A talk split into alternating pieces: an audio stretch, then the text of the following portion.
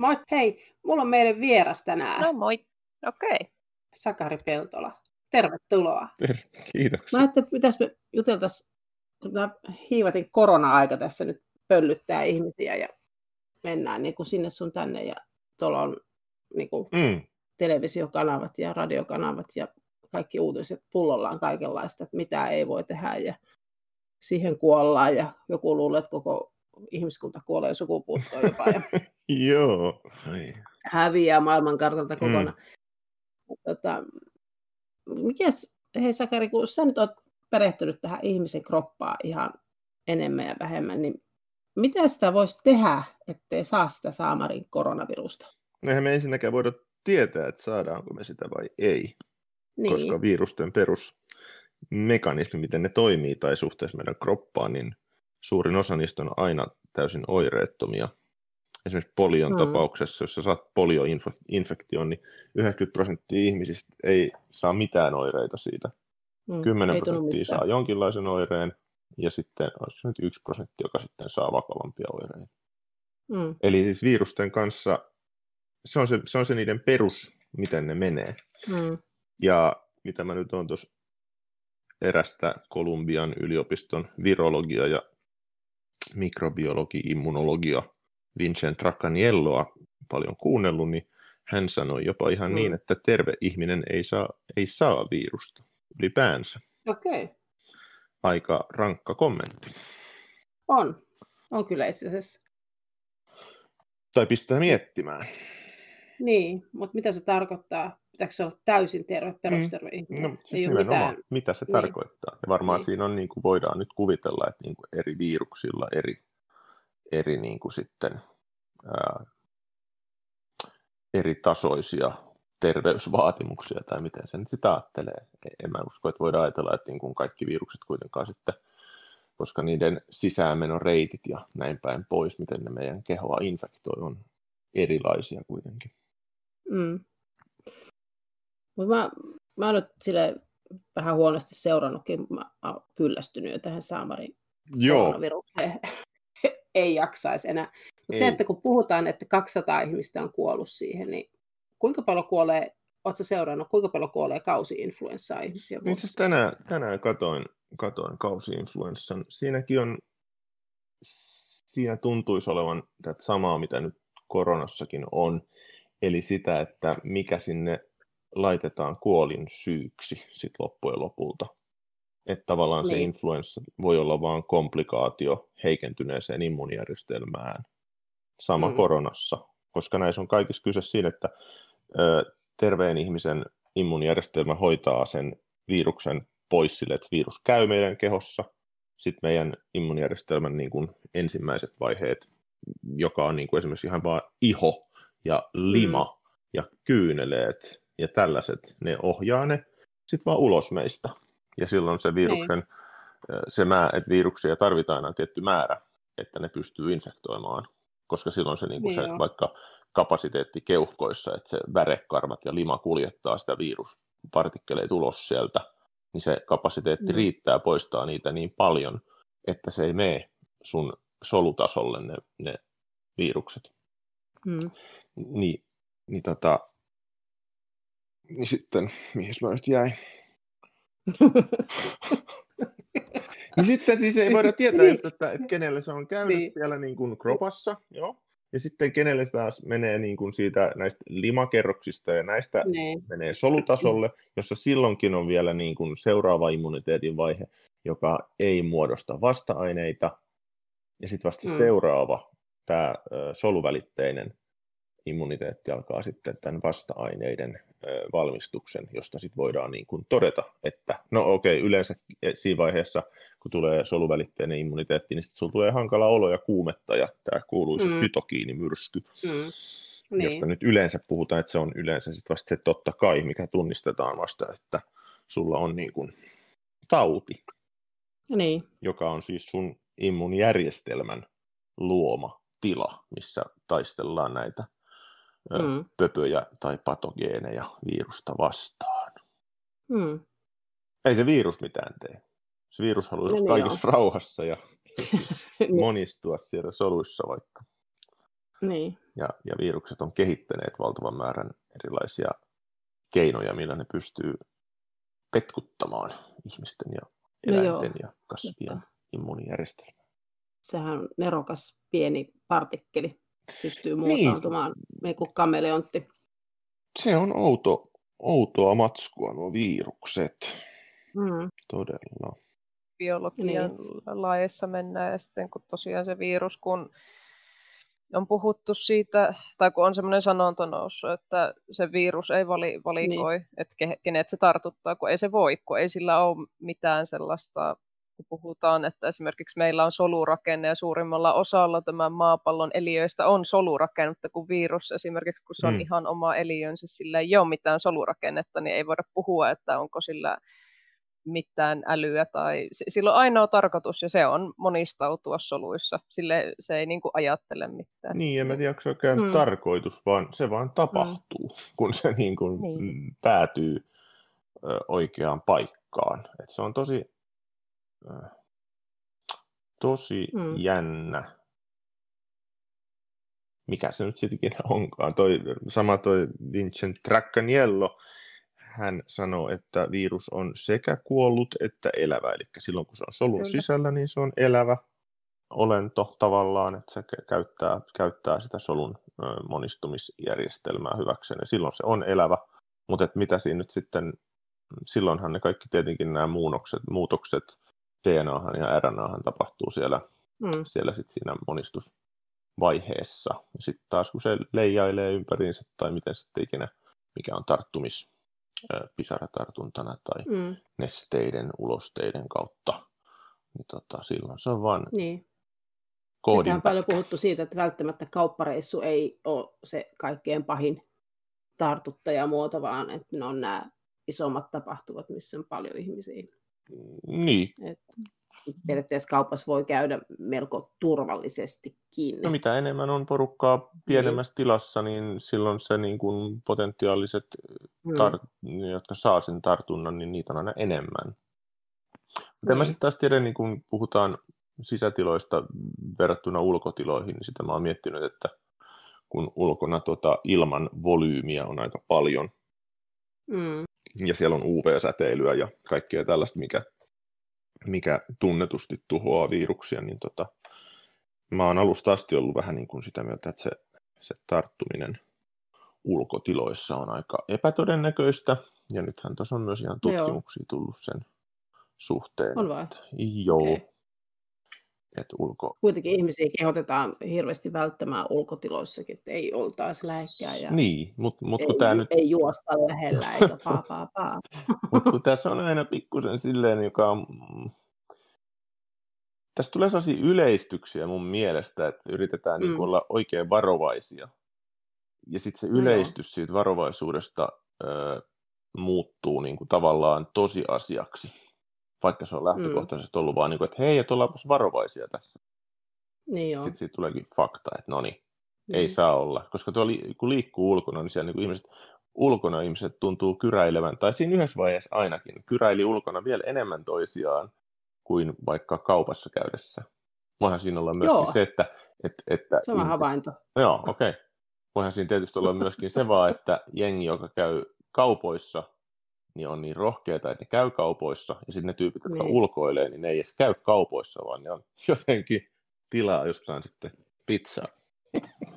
Joo. Mut- Tuota, mä nimittäin huomasin, täällä kun mehän kaikki asutaan maaseudulla, kun mä käyn aina kävelylenkillä tuossa, niin mä oon huomannut sen, että jos tulee sekin yksi ihminen Mm. vastaan, niin se vai- vaihtaa toiselle puolelle tietä. Hyvin pitkälti näin, joo.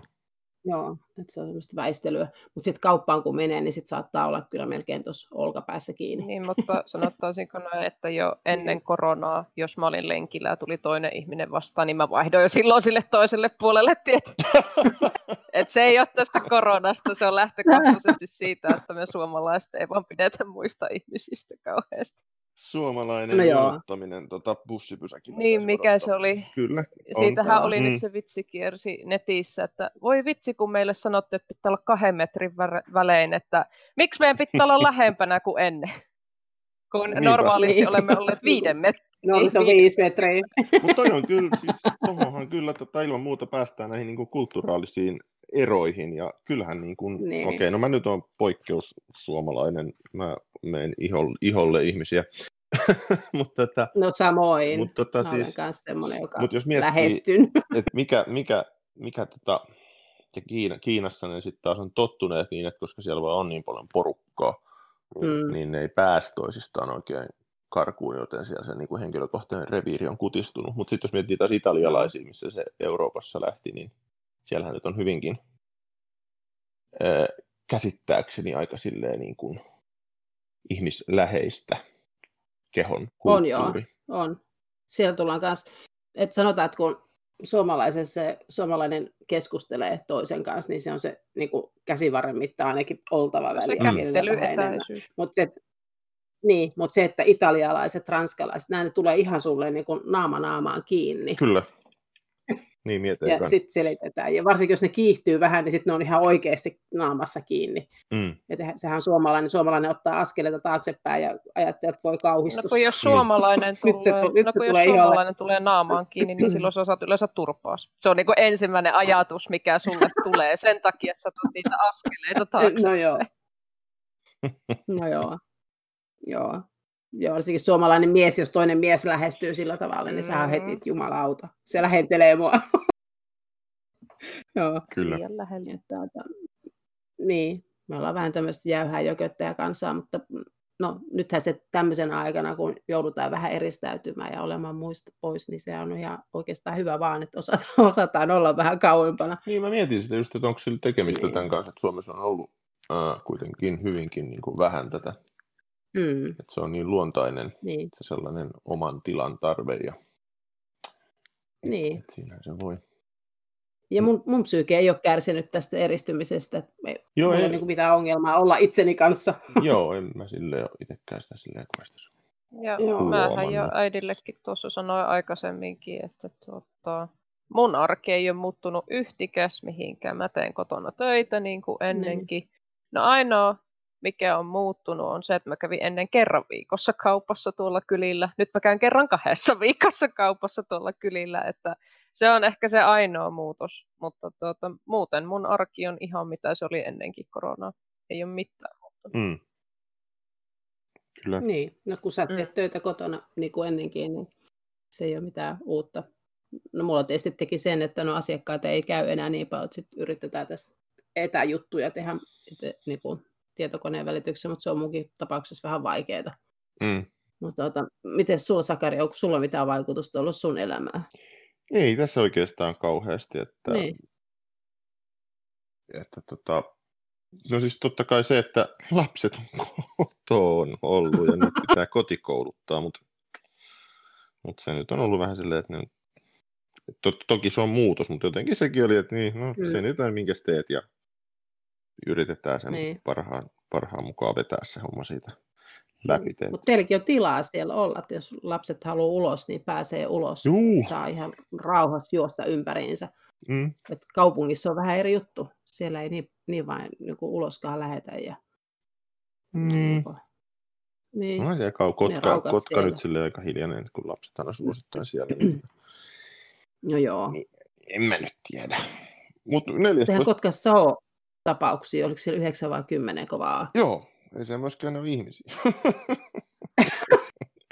ei se ole sen enempää ihmisiäkään, niin ei ne voi. oli korona tai ei, niin kotka se ihmisiä näy. Se on vähän mun mielestä silleen hiljainen paikka, mutta ei se mitään. Tuota, no, mutta tota, 14, 14 päivähän alkaa koulut, niin sitten taas niin tota, no ainakin, Joo. mitä, en mä ole hirveästi seurannut, oho, hirveästi seurannut, mutta näin mä olen, näin olen no joo. antanut itselleni kertoa mä vähän, vähän ihmettelin, että miksi kahdeksi viikoksi vaan avataan koulut, että olisiko sama ollut pitää niitä se kaksi viikkoa vielä kiinni, mutta... No mä no. luulen, että se on, se on, se on ö, viestitystä siitä, että kun nyt ö, se niin kun viruksen ö, vakavuus ei nyt ehkä ollutkaan ihan niin vakava mm. kuin sitä ensin ajateltiin, niin mä luulen, että tämä on osittain niin kuin pyrkimystä viestittää, että voimme tässä vähitellen palata normaaliin elämään. Mm. Mitä sä luulet, hei Sakari, voisiko olla niin kuin silleen, kun meitä on vähän niin kuin eri, eri kansallisuuksia ja eri niin sanottuja rotuja, ajatellen niin kuin italialaisia ja suomalaisia mm. esimerkiksi. Voisiko meillä olla joku semmoinen ehkä parempi suoja meidän elimistössä tai geeneissä tai jossain, että se virus ei pääse samalla tavalla jylläämään kuin tuolla muualla? Hmm. Voisiko siinä olla joku tämmöinen rodullinen juttu vähän niin kuin? Oikein sanoa, kun ei ole riittävästi dataa siinä, että en mä jotenkin en, en ehkä lähtisi rotuasioita heti ajattelee, vaan pikemminkin niin kuin mm. ympäristötekijöitä. Mm. Mutta tota, niin. siinä pitäisi tarkasti katsoa niin kuin, tilastoja siitä, että minkä, mitä on niin kuin, mitä on muita niin kuin altistavia tekijöitä ollut. Esimerkiksi tuo diabetes ja insuliini, insuliiniresistenssi mm. on muodostunut selvästikin, niin kuin, että se on iso tekijä mm. tässä etenkin koronaviruksen tapauksessa, tai tämän koronaviruksen tapauksessa, mitä mä nyt olen tuolta mm. kuullut maailmalta.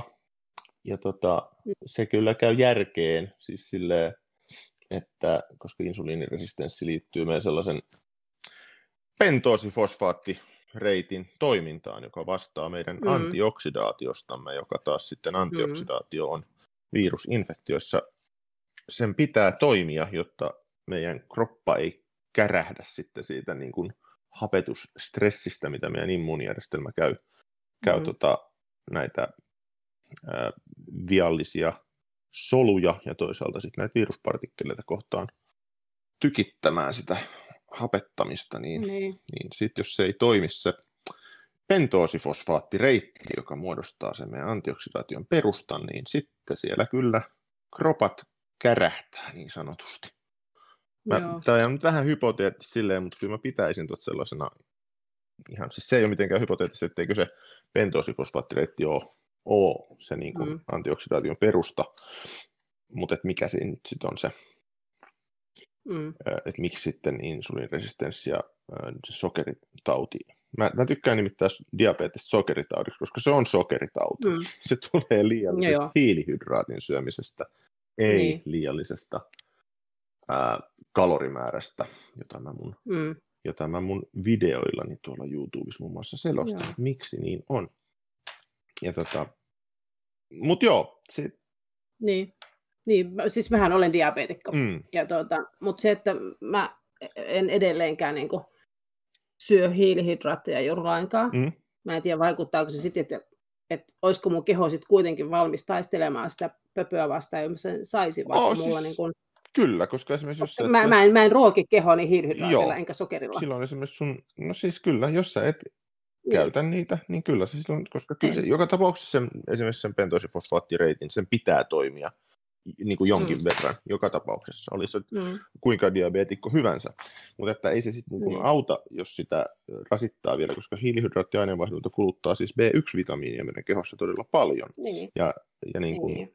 Se, se, siellä, siellä kyseisellä reitillä sitten, mistä mä oon puhunut, niin tota, sitä tarvitaan sen reitin läpiviemiseen. Mm. Ja jos niin. ja diabeetikoilla ja siis monilla ihmisillä, joilla on niin kuin glukoosiaineenvaihduntaan liittyviä häiriöitä, niin heillä on B1-vitamiinin kanssa ihan merkittäviä puutteita. Ongelmia. Kyllä. Joo. Joo. No mä tietysti nyt vielä olen puustanut kehoani erilaisilla vitamiineilla ja muilla. Mm, kyllä. Pikkusen enemmän kuin mitä normaalisti. Ja, ja tuota, saanut sokeriarvot kyllä sanotaan kyllä normaaliin tasoon mm. ilman lääkkeitä. Mutta se, että miten, miten sitten semmoinen diabeetikko, jolla on sokeriarvot kyllä normaalit, mutta lääkkeillä, ja käyttää ihan hiilareita niin kuin ennenkin. Siinä, ei se toimi, näin jos nyt sanotaan, niin. koska silloin sä vaan tunget sitä, silloin sä vaan tunget sitä glukoosia keinotekoisesti sun niin. soluihin, jotka ei niin. pysty käsittelemään sitä oikeasti. Niin. Et siellä on niin kuin... Vähän, vähän en, mm. niin. Mä en ottanut niitä lääkkeitä, mä poltin sen saamarin reseptin tuolta Sytytin takan sille ja totesin, että joo, joo en mä, mä totesin, että ei ole mun juttu. Ei siis... Että kyllä tämä niin kuin, muulla tavalla pitää saada kuriin tämä homma. Mun mielestä siis toi, joo, se, että yritetään pitää keho mm, hiilihydraattivetoisena ja polttoisena silloin, kun se selvästi ilmaisee, että ei pystytä polttamaan niitä, mm. koska siitä mm. siinä on kyse eikä siitä kaloriylimäärästä, koska ne toimii ihan eri, ne menee ihan eri tota, mm. väylää pitkin tietyn, tietyssä pisteessä, niin sanottu Joo. ylimääräinen kalori, ylimääräinen energia. Niin. niin tota, ja se on, se on tosi outoa, että siitä, siitä ei niin kuin, mä en oikein näe mitään järkevää syytä, että miksei siitä, siitä ei ole tieteellisesti mitään epäselvyyttä, etteikö näin olisi. Ne, ne reitit tunnetaan ihan täysin. On tunnettu niin. vaikka kuinka monta vuotta, tai siis vuosikymmeniä. Sä oot kans niin kuin vähän hiilihydraattisen ruoan ystävä, eikö niin?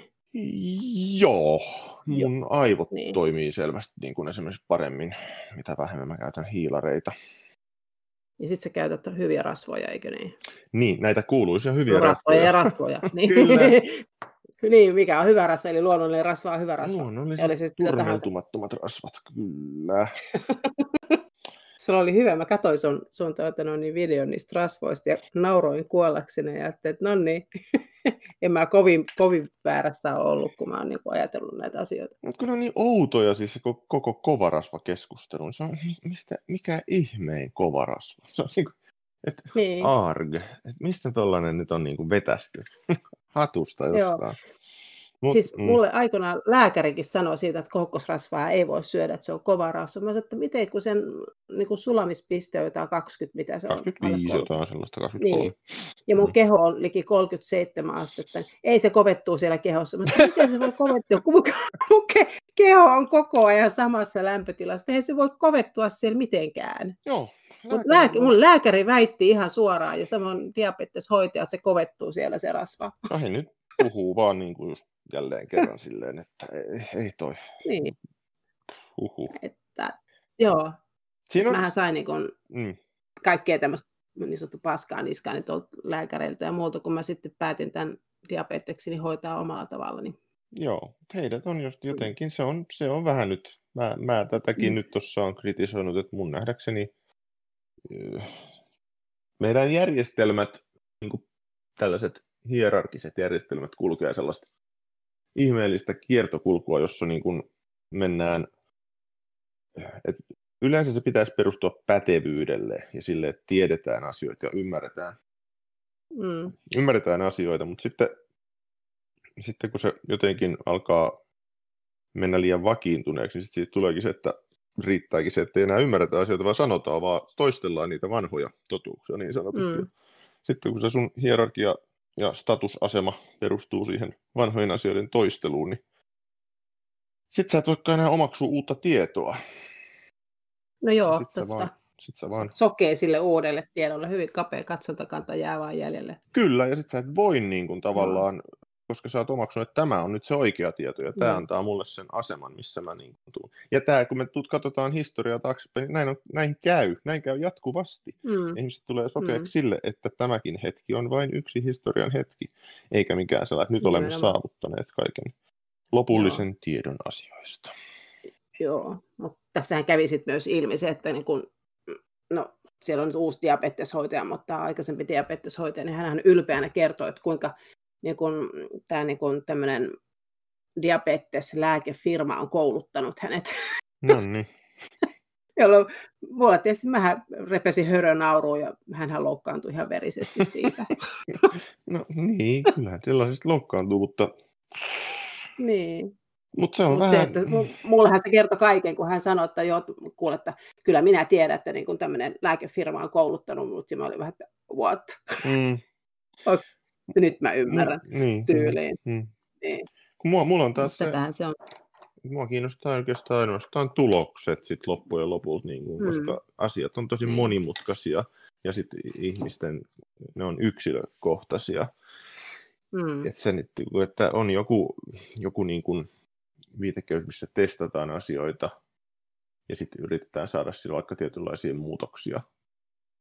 Niin. Että vaikka ei ihan loppujen lopulta koska eihän me koskaan ymmärretä, niin kuin, tosi monissa lääkkeissä on esimerkiksi tämä method of action, eli se, minkä kautta se toimii, mm. niin tosi monissa mm. lääkkeissä sitä ei tunneta. Sitten on vain todettu, että tietyssä Joo. populassa ne toimii tietyllä tavalla. Ja sitten niitä vaan niin kuin mm. sillä perusteella syötetään. Kun mun lähestymistapa on enemmänkin se, että mä nyt yritän ymmärtää niitä perusmekanismeja, ja sitten mä yritän vaikka modifioida niitä just niin kuin eri energialähteitä käyttämällä, ja tiettyjä niin kuin mm. lisäravinteita mm. kokeilemalla. Niin. jotka nyt on yleisesti hyvinkin turvallisia. Mm. No joo, se on kyllä totta. Oikein käytettynä ja silleen niin kun, kun vähän tietää sitä systeemiä, miten ne toimii nämä luontaispuolen asiat, niin mm. niin ne on hyvinkin paljon turvallisempia kuin nämä tämmöiset keinotekoiset on. Ja, mitä tuotetaan tuolta. Mm, ja siis siinä on hyvin, että yleensä lääkkeet, kun nyt nämä keho toimii siis sillä, että meillä on geenejä, jotka valmistavat entsyymejä, ja entsyymit te- mm. tekevät asioita meidän kehossamme, niin kuin joka mm. paikassa. Kaikki suunnilleen, mitä meidän kehossa tapahtuu, tapahtuu. Tai kaikki niin kuin rakennusaineet, mitä meidän kehossa, sit, mistä meidän keho rakentuu, on entsyymien valmistamia.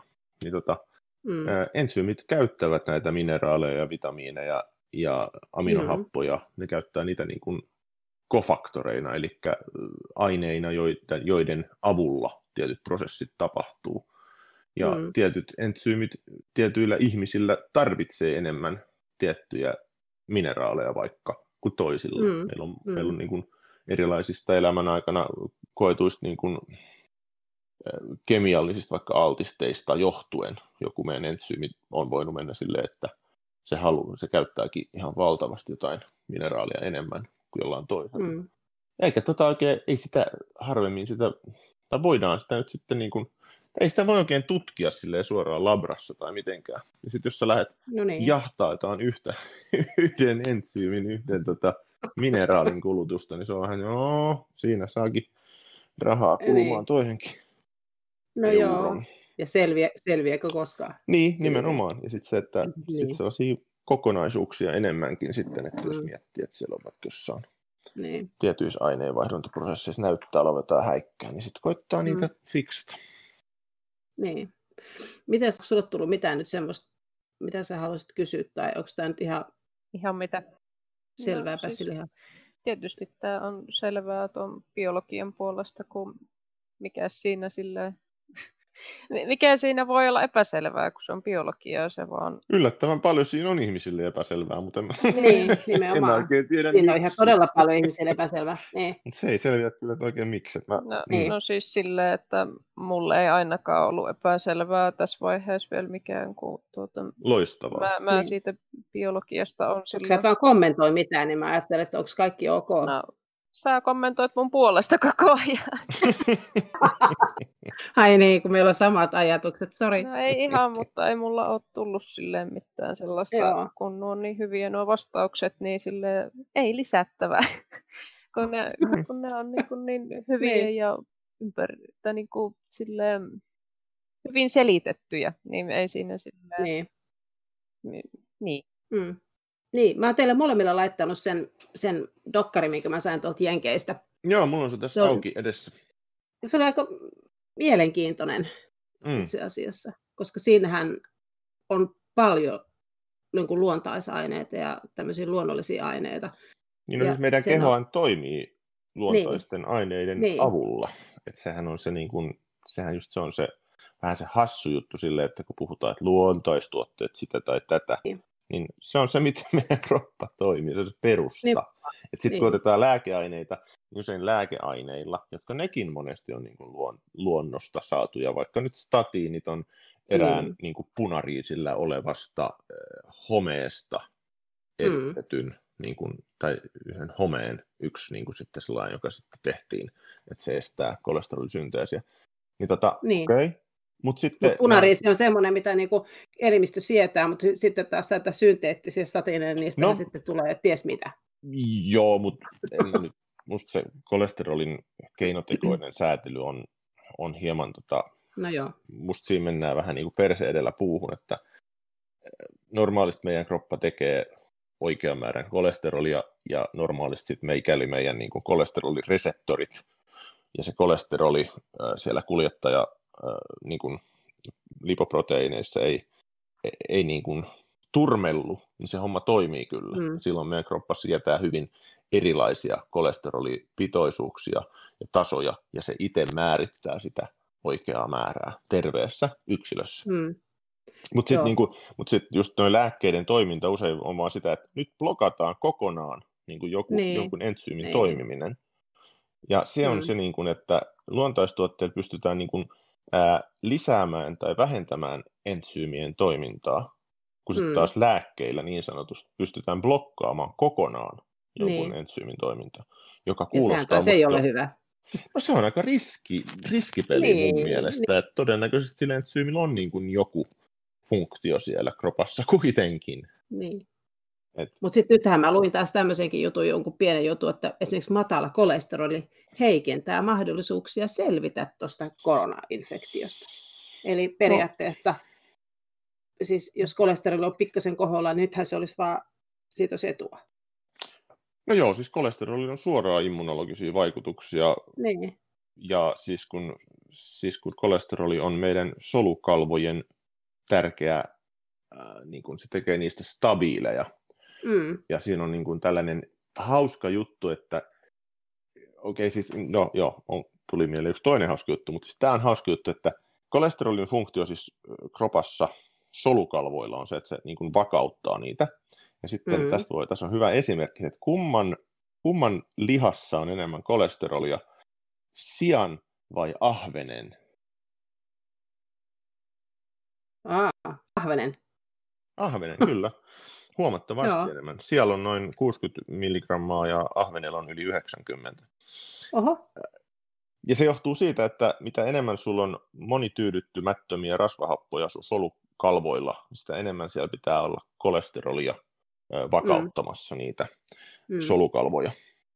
Ja tämä ei ole täysin niin kuin yleispaikkansa pitävä juttu, että siinä oon tuota tutkinut, niin sieltä löytyy sellaisia, mihin selvästi vaikuttaa jotkut muutkin tekijät, mutta kyllä toi on niin kuin sellainen, koska se on siellä solukalvon rakenteessa, on, on Mm. mm. selvästi kolesterolin rooli on tunnettu, että se on sitä stabilisoiva molekyyli. Joo, ja Niin kolesterolista on tehty iso peikko, sitähän, sillähän niin On, pelotellaan ihmisiä. Mutta Itse asiassa se on meidän luontainen aine. ahventa. niin joo, sehän pitäisi olla se hyvä, niin, syökää Niin, ahventa, se on parempi niin. kuin se sianliha. No niin, Just joo. tämä on Että jälleen joo. tätä. niin, niin. Että, että, mutta sähän kasvatat myös karjaa. Kyllä. Ja syön sitä. Niin, ja se on hyvää se sun karja, karjan liha, kun mä olen sitä maistanut, ja se on todella, Kyllä, todella siitä- hyvää. Joo, kyllä Niin. siitä itse tykkään ja monet asiakkaat myöskin. Tai ne, ketkä Niin. Mutta sähän kasvatat ne, niin kuin, ne on luomukarjaa. Ne eli on luomuna ja ne syövät heinää, kuten lehmien kuuluu. Mä oon aika vakuuttunut siitä, että, että tota, tuotantoeläinten ja ihmisten ja minkä tahansa eläimen on syytä syödä jokseenkin sitä niin kuin ruokavaliota, joka sille lajille on Niin, ominaista. Ihminen on tietysti vähän outo siinä, koska me ollaan ää, ää, kaikki ruokaisia selvästikin, Mm. mutta mutta ei pelkästään kasvissyöjiä. ei, Jo no hampaittenkaan ei, kyllä. perusteella me ei ole pelkästään kasvissyöjiä. Meidän ei kuulu B12, syödä. B12-vitamiinin välttämättömyys on mun mielestä ehkä se mm, niin kuin selkein vinkki siitä, mutta Joo. on siinä muitakin, esimerkiksi meidän suoliston rakenne on selvästi Mm, ö, enemmän lihansyöjän suolisto kuin ö, kasvissyöjän. Et Joo. verrattuna meidän niin kuin, ö, kädellissukulaisiin, niin meillä on hyvin selkeitä lihansyöntiin, sovel, so, so, ö, lihansyöntiin tulleita sopeumia joo. suolistossa havaittavissa. Joo. Et ei siinä Joo. silleen, tossakaan ei pitäisi olla hirveästi niin kuin epäselvyyttä sen niin kuin logiikan ja tieteenkään kannalta, mutta jostain Jälleen kerran sitten- meitä on johdettu harhaan. Jostain siinä nyt on saatu vaan niin. tällainen, niin kuin, että, Nyt pitäisi kasvissyöjäksi ryhtyä. Mm, että Niin. hyvesignalointia ja sitä yksinkertaistusta sillä lailla, että, että se on niin kauheaa, kun eläin kuolee. No kaikki Voi kuolee. Mm. Niin, jo, Kaikki niin. elävä kuolee joskus. Tämä on eläin nimeltä ihminenkin hinta. kuolee joskus. Kyllä. Ja saaliseläimet- saaliseläimet vielä lisäksi, se on saaliseläimen, se on se koko sen olemassaolo on se, että se on saaliseläin. Joku sen Mm. joskus syö. Ja Niin. sitten kun mietitään niin kuin villejä saaliseläimiä, niillä menee noin 50 prosenttia niiden poikastuotannosta menee ensimmäisenä vuonna petojen suuhun tai Mm. nääntyy nälkään tai mitä hyvänsä. Mm. Tuotantoeläimillä se on häviävän pieni määrä. Ne Joo. saa elää sitten sen oman elämänsä kuitenkin. Vaikka lopulta Niin. nekin kuolevat. Joo. Ja sun, lehmät elää on, sun lehmät elää onnellisena. No on elää. hauska. Kyllä, Siinä on kliffaa ja on kivaa siellä. Kyllä, Mitä mä niitä katselen, niin kyllä ne vaikuttaa Hillebrand niin. aika sellaisilta, niin. no niin, se on valtavia persoonaeroja kyllä noissa elukoissa, että se on hauskaa. Okei. Okay. Hauskaa, että ne on kaikki ihan omia tyyppejään. Joo. Ja niillähän on huikea hierarkinen järjestelmä äh, ylämaan karjalla, että... Ah, Joo, siis ne pistää, okay. jos, jos siellä tulee mitään niin kuin vaikka laumasti joutuu ottaa, joskus on, on joskus otettu sairastapauksessa joku sorkka, pikkuinen sorkkavika vaikka ollut, niin otettu niin. sitten silloin, kun harjoiteltiin vasta, niin otettiin ää, niin kuin erilleen laumasta ja sitten kun se palautettiin sinne, niin siellä olikin mennyt hierarkia sekaisin ja sitten tuli aivan jumalaton tappelu. Ihan tosi. Joo, Oho. siis Suomessakin taitaa vuosittain niin kuin, siis ne teilaavat toisiaan sen verran, että joitakin eläimiä kuolee siinä niissä tappeluissa. No just. Ne on kovia tyyppejä. Toisiaan kohtaan. Ihmistä kohtaan ne on hyvinkin niin. laukkeita. Niin, ja sinäkin sait siipees kyllä huomasin yhden päivityksen. No joo, mutta se nyt oli, väliin sinne, se niin... oli omaa Pitäisi olla niin tarkkana. Mm. Niin.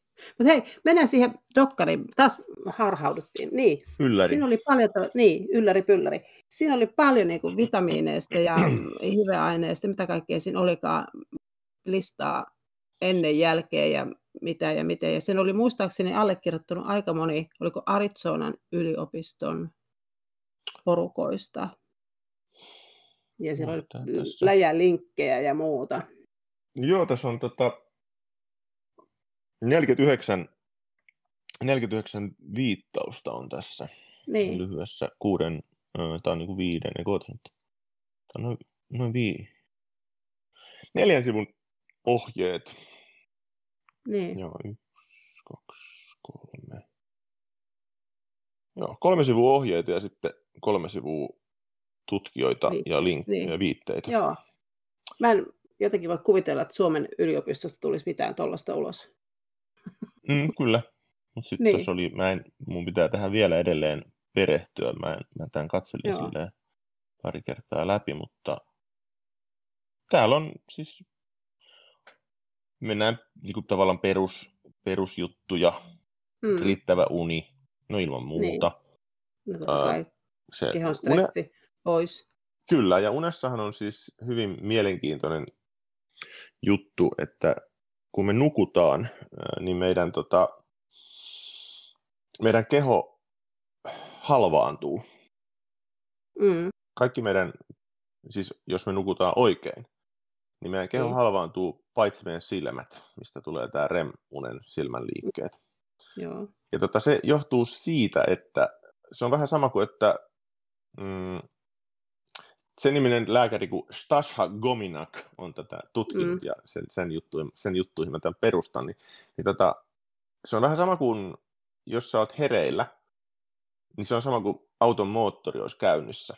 Ja sitten mm. yrität korjata sitä auton moottoria silloin, kun se käy.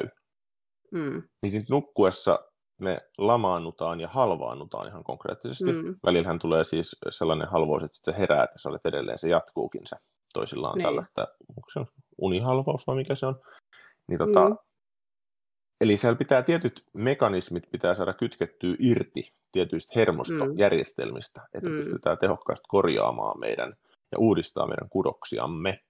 Niin mm. sen takia toi ö, riittävä ja niin kuin siis tehoisa uni, jos nyt sanotaan näin, se missä se on se, niin. Niin kuin se halvaantuminen, kuulostaa ehkä pahalta, mutta siis miksi sitä, sitä se on. Niin se tarvitaan sinne, että sitten meidän keho pystyy uudelleen rakentamaan sellaisia kudoksia. Jos sitä ei Joo. ole, niin silloin niin kun sitä korjaamista ei tapahdu. Ja silloin totta kai silloin joka päivä, tai joka päivä, joka yö, minkä sä nukut mm. huonosti, niin sun kroppa vähitellen niin kun degeneroituu ja se on jokaisen huonosti nukutun yön jälkeen huonommassa kunnossa. Ja meidän, mm. meidän tota, esimerkiksi meidän niin kun, kehohan kasvaa myöskin aikuisilla kasvaa mm. unen aikana. Silloin on kaikki niin kuin, mm.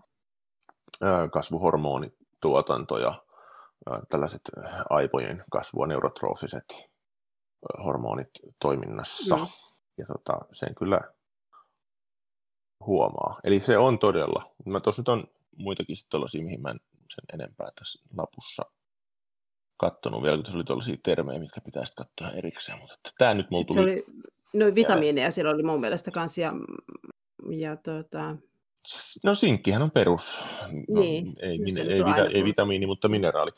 Ja tota, silloin mielenkiintoinen, että, että sinkki vaikuttaa niin kuin melkein kaikkiin viruksiin siellä, siellä mm. so, solun sisällä, niin se estää sitä äh, monistumista riittävät, niin.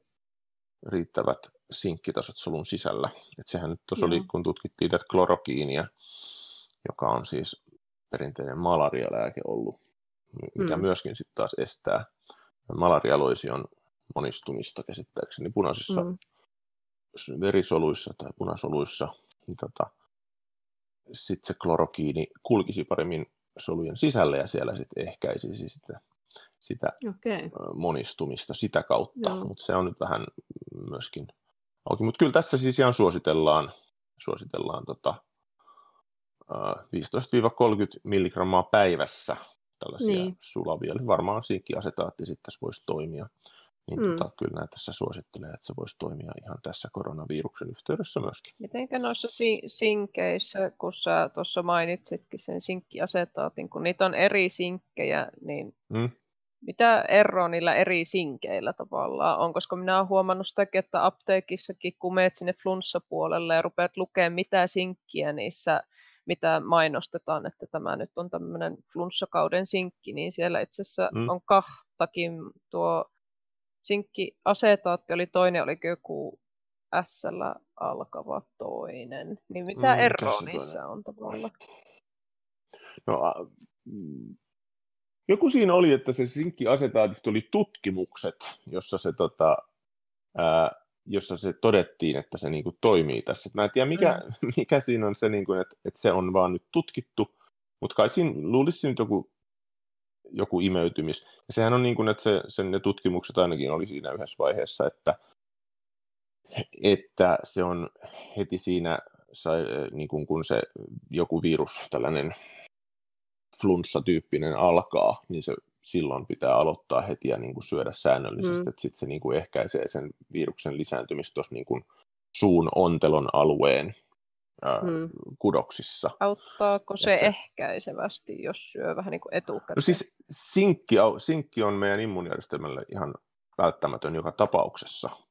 että hmm. sitä, se, se, meillä pitää olla riittävä. Sinkillä on valtava, valtava määrä sitä niin kuin prosessia, mihin se osallistuu meidän Joo. kehossa. Se voisi olla melkein päivittäisenä osana niin kuin ottaa aina sinkkiä vaikka kuurina silloin tällöin. Tai... Joo, päivittäin niin. tai sitten yksi, mitä mä arvostan, niin, niin suosittelen, että yhden kerran viikossa vähän isompi annos. Mutta toi on vähän toisia sinkkiä, niin. toisilla ihmisillä sinkkiä aiheuttaa pahoinvointia pikkasen, ja mm. sitten eri, eri, tota, eri, eri just nämä sinkin muodot voi aiheuttaa mm. eri lailla. Mutta siis lihassahan on paljon sinkkiä. Se on mm. sinänsä hyvä lähde. Niin. Ja jos nyt halutaan, niin kuin, mikä on paras sinkin lähde ruoka, ru- ruuista, niin osterit ylivoimaisesti. Yök. Yök, en syö. mä luulen, että osterit, mutta mä luulen, että noissa niin simpukoissakin on ihan silleen ok. No, ne vielä menee. Niin, joku... Oisteri ei. Mm, kyllä. Mutta siis liha, koska lihaa sitten taas Joo. syö helposti vähän niin. ehkä e- enemmän ne ihmiset, jotka lihaa syö, mm. niin, tota, niin se yleensä kyllä pitäisi, mutta kyllä tässä niin kuin suositellaan, mutta tämä nyt on tietysti, kun tämä on tällainen yleinen suositus, niin tässä mm. tavallaan tämä on tehty vähän kaikille. Joo. Et vaikea Joo, se on tehty sellainen yleinen ohje, mutta se on jännä, että Suomessa ei tuollaista ohjetta liiku. Niin, mutta tässä nyt on niin kuin, ketä mä nyt katson tässä näitä henkilöitä, niin tota, mm. No oikeastaan, no tiedän, mä tiedän Andrew Whalin näistä sitten Paul Stammetsin, mm joka on siis sellainen sieni, sienitutkija, niin tota, mm. eihän Suomesta niin löydy tämän tason henkilöitä tietenkään. Nimenomaan.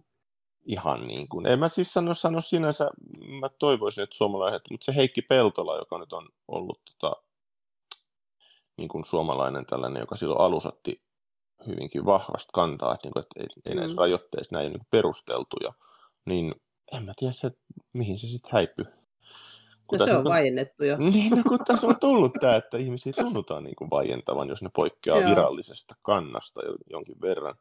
Mua ei vaienneta, kun mä oon vaan maanviljelijä, mitä mä mistään niin. tiedän. Hyvä vitsi. Sä, antaa, siis, antaa mä veikkaan, että sä voisit väitellä itse. Ei sitä kukaan tohto, voisit väitellä itse tohtoriksi mennen tullen kuulessa. Tuntuu, että sä tiedät enemmän kuin moni muu tuolla sä kyseenalaistat ja tutkit niin paljon asioita. En, periaatteessa en väittele. niin. Ainakaan. Mun mielestä esimerkiksi C-vitamiini oli semmoinen, jos, jossain vaiheessa sanottiin, että C-vitamiini auttaa siihen, ja sitten yksi hävisi koko C-vitamiinikeskustelu. No siis C-vitamiini on välttämätön niin. osa meidän siis niin kuin antioksidaatioketjua. Niin. Jota, et ei, se, ei meidän antioksidaatioketju toimi ilman C-vitamiinia. Niin. Et se niin kuin ketju menee, että siellä on, jos ajatellaan, että siellä on solukalvo, siellä on E-vitamiini, sitten seuraavaksi on C-vitamiini, mm. sitten tota, glutationi ja sitten tulee tämä niin. Äh, yksi, yksi, no sitten tulee NADPH, joka luovuttaa sitten sieltä sen elektronin. Sitten kuljetetaan mm. koko sen ketjun kautta sinne hapettuneeseen paikkaan. Mm. Tätä, jos siitä otetaan se C-vitamiini pois, niin ei se mene se elektroni korvaamaan sinne niitä niin. häipän, häipänneitä niin. elektroneja. Ja sitten kun C-vitamiini, eihän se ole ainoa asia, missä C-vitamiini toimii, vaan C-vitamiini toimii kolmella entsyymillä, mitkä on meidän kollageenin valmistumisen, kypsymisen mm, kannalta välttämättömiä. Niin. Ja kollageenia me joudutaan hajottaa, jos meillä on niin kuin infektio, jotta mm. sitä niin kuin moskaa saadaan ulos sieltä. Sitä hajoaa sen, niin kuin, sen mm. oksidaatioreaktion aikana. Mutta sitten siinä on, mm. ootas nyt mikä se toinen oli. No toinen oli kortisolin tuotanto. Eli mm. kortisoli on meidän no, stressihormoni, mutta kortisoli mm, säätelee meidän ää, niin kuin, sit tätä immuunireaktion voimakkuutta. Mm. Niin kuin nyt useimmat Juuri niin. tietää, mm. että kortisonia syödään, jos on vaikka niin kuin jotain ää, mm. vaikka nyt no se rajatulehdusta. Niin, melkein, niin, melkein näin niin kortin. Niin sama se on se normaalisti meidän elimistö tuottaa kortisolia mm. meidän lisämunuaisissamme ja sitten mm. tota, se tuotetaan C-vitamiinin kanssa. Mm. Eli siellä on välttämättömässä roolissa C-vitamiini. Ilman C-vitamiinia mm. kortisolia ei tuoteta, ilman C-vitamiinia mm. kortisolimäärät ei mahdollisesti ole riittävät. Tai siis mm. ilman C-vitamiinia sitä ei tuoteta ylipäänsä, mutta niin kuin mikä se määrä on, paljon sitä tarvitaan, niin, niin. okei, okay, se menee taas niin kuin, että kuka tietää, mutta C-vitamiini ollen aika turvallinen äh, vitamiini, niin tässä no, esimerkiksi vesi, vesiliukonen, se ei kasannu elimistö, sehän tulee virtsa mukana pois. Kyllä, hyvin pitkälti näin. Mm. Ja tässä suositellaan mm.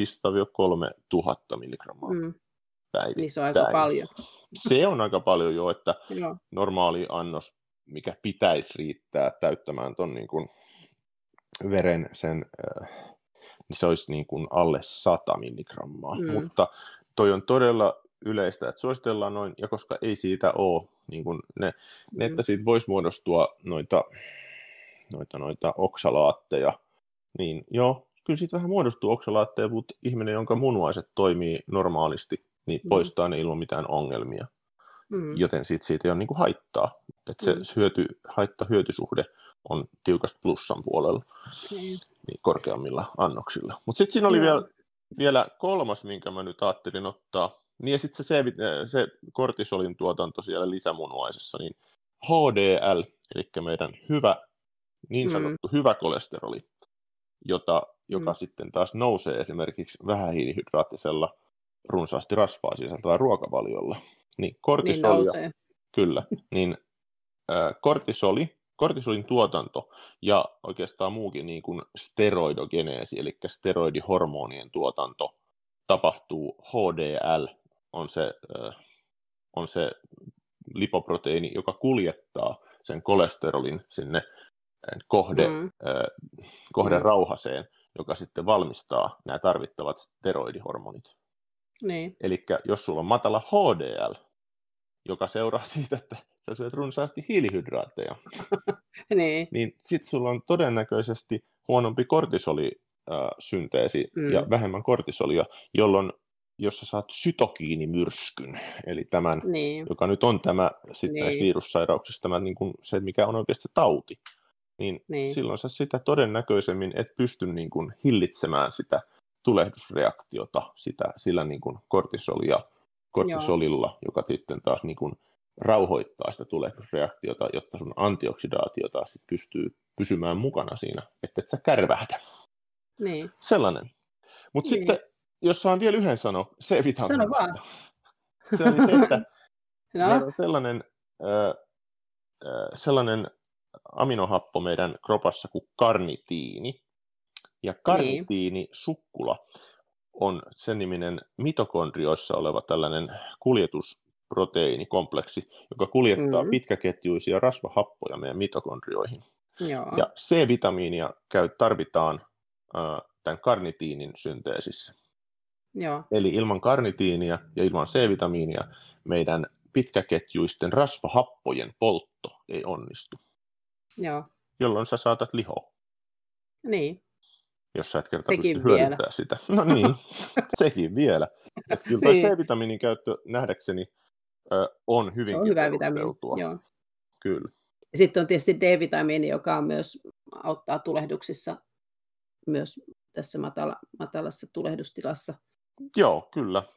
D-vitamiini on mielenkiintoinen, koska D-vitamiinihan on oikeasti äh, sekosteroidihormoni mm. sit siinä muodossa, kun se toimii meidän kehossamme. Mm. Eli se on myös tavallaan niin kuin tällainen steroidihormoni sillä lailla, että sen lähtöaine on kolesteroli, kuten muillakin steroidihormoneilla. Mm. Se ei nyt ole ihan samaa niin kuin kamaa, että se on sekosteroidi. Mä en tiedä, miksi mm. se on mm. seko, mutta... no se on seko. se on seko. Niin, tota, mutta se toimii siellä sitten justiinsa niin kuin, se tasapainottaa immuunijärjestelmää myöskin osaltaan. Joo. Silloin Voiko sun mielestä saada liikaa? Mitä? Voiko sun mielestä syödä liikaa D-vitamiinia? Se on kyllä rasvaliukonen, sehän no, Voi sitä syödä liikaa, joo, kyllä, mutta tota, muiden rasvaliukosten, se pitää melkein mittauttaa sitten. Toi on, se on, se on niin. sellainen juttu, että, että vaikea sanoa, kun D-vitamiiniin liittyy muutenkin, muutenkin tota, kyllä monimutkaisia systeemejä. Mä muun, mm. muun muassa yritän selvittää sitä, että minkä takia turskan maksas on niin paljon D-vitamiinia, se on pohjakala, eikä se ah. auringossa paistattele.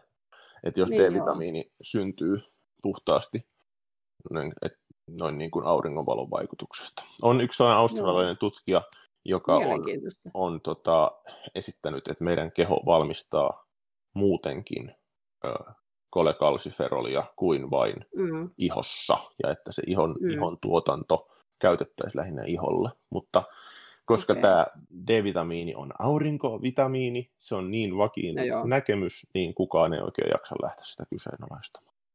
No joo, ehkä se on sitten jotenkin niin en mä tiedä, se on... johonkin aurinkoon. Niin, mutta koska niin. Siis se on niin tärkeä, siis, siis sekosteroidi, tämä niin. D-vitamiini, niin niin että miksi se sitten olisi rajoittunut siihen, että, aurin, että me tarvittaisiin välttämättä aurinkoa, kun niin. D-vitamiinireseptoreita on niin kuin joka helkkarin paikassa meidän keholla niin. ja tumakalvoilla, niin. ja ne vastaa, tota, siis niin kuin ne vastaa entsyymien, tai siis ne vastaa DNAn geenien lukemisesta, mm. jota niin. ilman sitä ei tapahdu.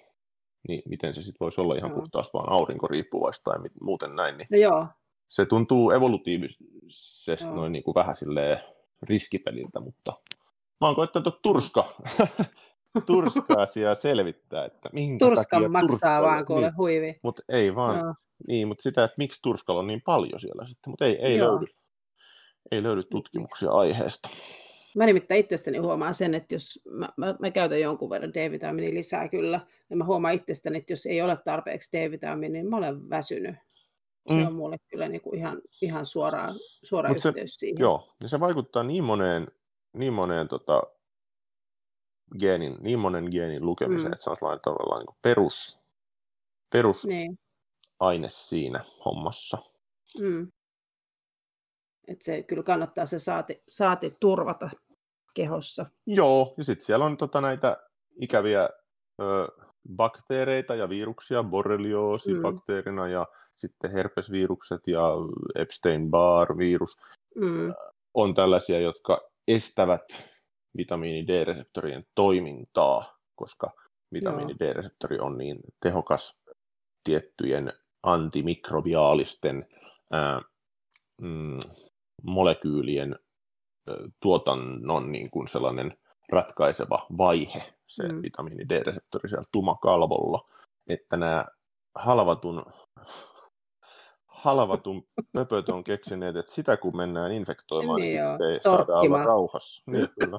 niin joo. Että sitten siinä on, että toisilla voi niin kuin nousta se ei-metaboloitu D-vitamiinitaso hyvinkin korkeaksi sen takia, että se ei pääse siitä vitamiini D-reseptorista okay. eteenpäin se, se, se tota, kolekarsiferoli ei pääse muuttuu sit sinne tota, eteenpäin. No niin. No niin. Miten nuo vitamiinilisät, että mitä mieltä sinä olet niistä, että vitamiinia purkista vai mieluummin ruoasta? Tietysti ruoastahan se, sehän nyt on tietysti parempi vaihtoehto, mutta kun jotkut lää, lääkärit on vähän jakaantuneita, osa sanoo, mm. että ne purkista vitamiinit on ihan turhan kanssa, että ne ei imeydy ja ne pitoisuudet on liian pieniä ja ties vaikka mitä, että se on ihan turhaa, että me saadaan ruoasta kaikki mitä tarvitaan, niin mitä mieltä sä niin kuin, oot tavallaan noista? No mulla on siihen, e, ei mun mielestä ne määrät ole liian pieniä, mutta sitten, tota, tai sehän nyt, koska niitä on kaiken, kaiken tasoisia saatavilla, ja kyllä ihan on tutkittu asiat, kyllä ne vaan imeytyy, koska ne on niin tärkeitä. Senhän voi esimerkiksi jollain riboflaviinilla, B2-vitamiinilla testata, että imeytyykö se vai ei. Sä syöt sitä ja sitten sun virtsas tulee ihan, ihan keltaista, jolloin se on kulkenut mm. läpi sun verenkierron ja näin päin pois. Mutta kyllä ne mun mielestä ei siinä imeytymisessä ole häiriöitä, sekä vitamiineja että, että tota, mineraaleja. Ehkä jotenkin mineraalien imeytymisessä voi olla enemmän, vaikka jos ajatellaan magneesiumin mm. eri muotoja, koska klassisesti me on vaikka saatu magneesiumia ö, vedessä. Ennen vedessä on ollut paljon magneesiumia. Mm. Ja sitten sit on saatu niin kuin koko ajan tasaiseen tahtiin. Ja nykyään se taas on niin kuin sekä maaperä että, että vesi on niin kuin kaivovesi tai siis noin niin kuin kunnalliset vedet, niin ei nyt pahemmin magneesiumia Suomessa jotenkään sisällä. Mutta sitten tota, siinä on sellainen juttu, että kun, että kun sanotaan, että ihmiset saavat kaikki tarvittavat vitamiinit ja mineraalit ruuasta, niin mm. se ei mun nähdäkseni voi oikein mitenkään pitää paikkaansa, koska esimerkiksi e, e, mehän kehitytään silleen, että me kehitytään jollain alueella ja me siellä niin kuin hengaillaan ja käytetään sen alueen niin kuin antamia antimia.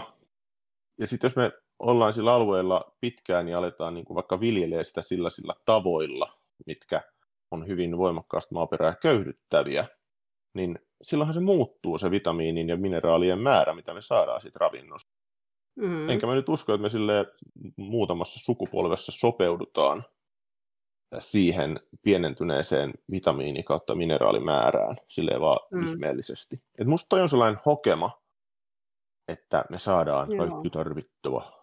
Joo, osa, osa populaatiosta saa, mutta sitten taas osa ei, joten onko se sitten reilu, että he vois vaikka purkista sitten ja sitten kun tämäkin on tutkittu, että ihmisillä on ihan vaikka niin kuin sellaisia superfoodeja ja kaikkea tällaista mm. syövillä, niin heilläkin voi olla niin kuin, ää, näihin viitearvoihin verraten niin tota, vitamiinien, mineraalien puutteita. Puhumattakaan sitten taas siitä, että joillain ihmisillä on sellaisia geneettisiä variantteja, jotka tarvitsee optimaalisesti toimijakseen huomattavasti suurempia määriä tiettyjä vitamiineja tai mineraaleja.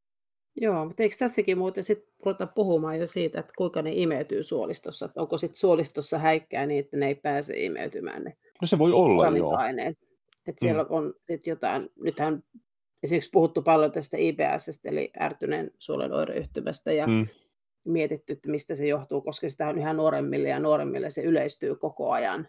Joo, suolisto niin silloinhan se myös niin kuin, vaikuttaa myös siihen, että eihän sieltä kun suolinukka tavallaan kuihtuu ja häviää, kärsii, niin ja se lima. samalla se tavalla. lima, niin. se on, sehän niin. on niin kuin se, siellä pitää olla se lima siinä suolinukan päällä, se on se, mikä sitä suojelee ja pitää elossa. Että tota, et jotainhan nyt on tapahtumassa. Mulle joskus joku lääkäri sanoi, että luomutuotteissa ei ole niin paljon vitamiineja ja niin kuin ravintoarvot on pielessä luomutuotteissa kuin teollisesti viljeltyissä. Ja silloin mä jo kyseenalaistin sen, vetäisin ruksit päälle. Kuulostaa vähän mm. nurinkuriselta jotenkin. mun mielestä ne on siellä niin kuin oikeassa suhteessa semmoisessa luomutuotteessa ne kaikki ravintoaineet. Kun Kyllä, jos se luomutuote on niin kuin oikealla tavalla niin, niin no.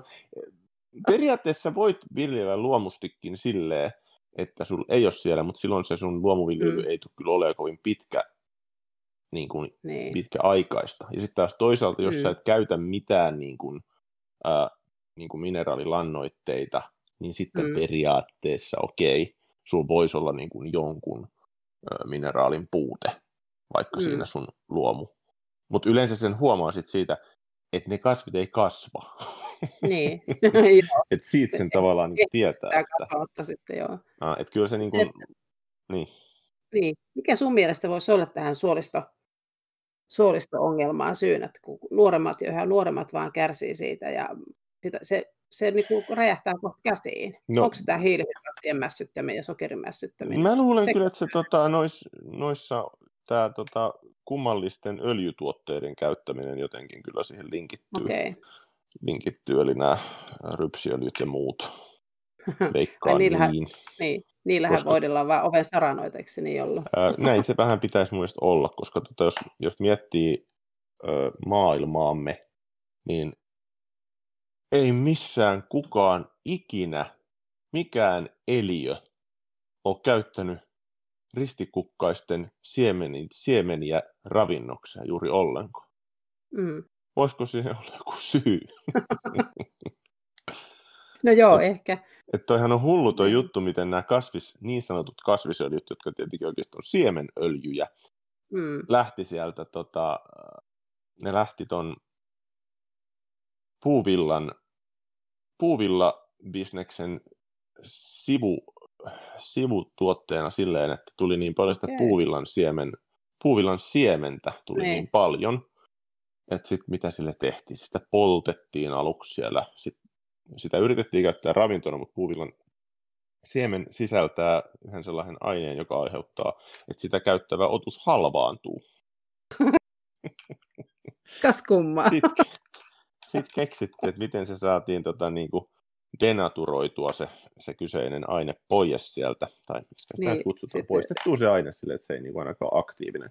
Sitten tuli Joo. tämä niin sanottu Crisco, joka oli ensimmäisiä margariineja. Ja sitten sen jälkeen sitä alettiin vaan, niin kuin, että tämä on nyt, syökää tätä, tämä on jätettä.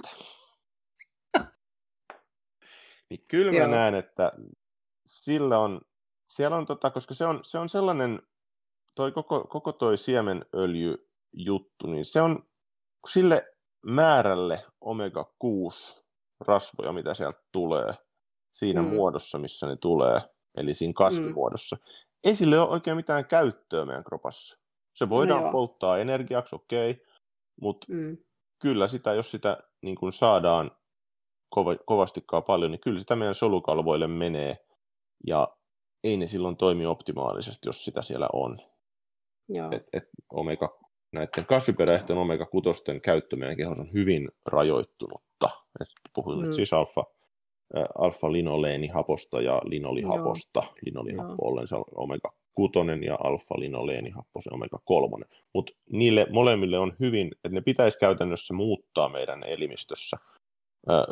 Tämä mm. linolihappo pitää muuttaa arakidonihapoksi, jolle mm. sitten taas on käyttöä, mutta sitten taas me saadaan suoraan eläintuotteesta suoraan arakidonihappoa, joka no on joo. taas meidän solukalvoilla niin.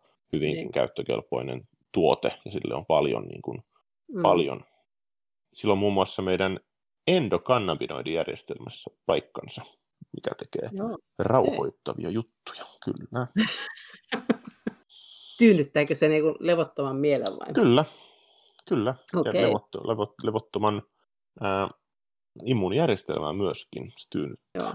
Kyllä. Sen Joo. takia siis kannabistuotteet sitten taas myöskin toimii siten, että eihän me oikein mm. voida käyttää niin kuin valmisteita, mille meillä ei olisi, ole jo jonkinlaista järjestelmää meidän kehossamme.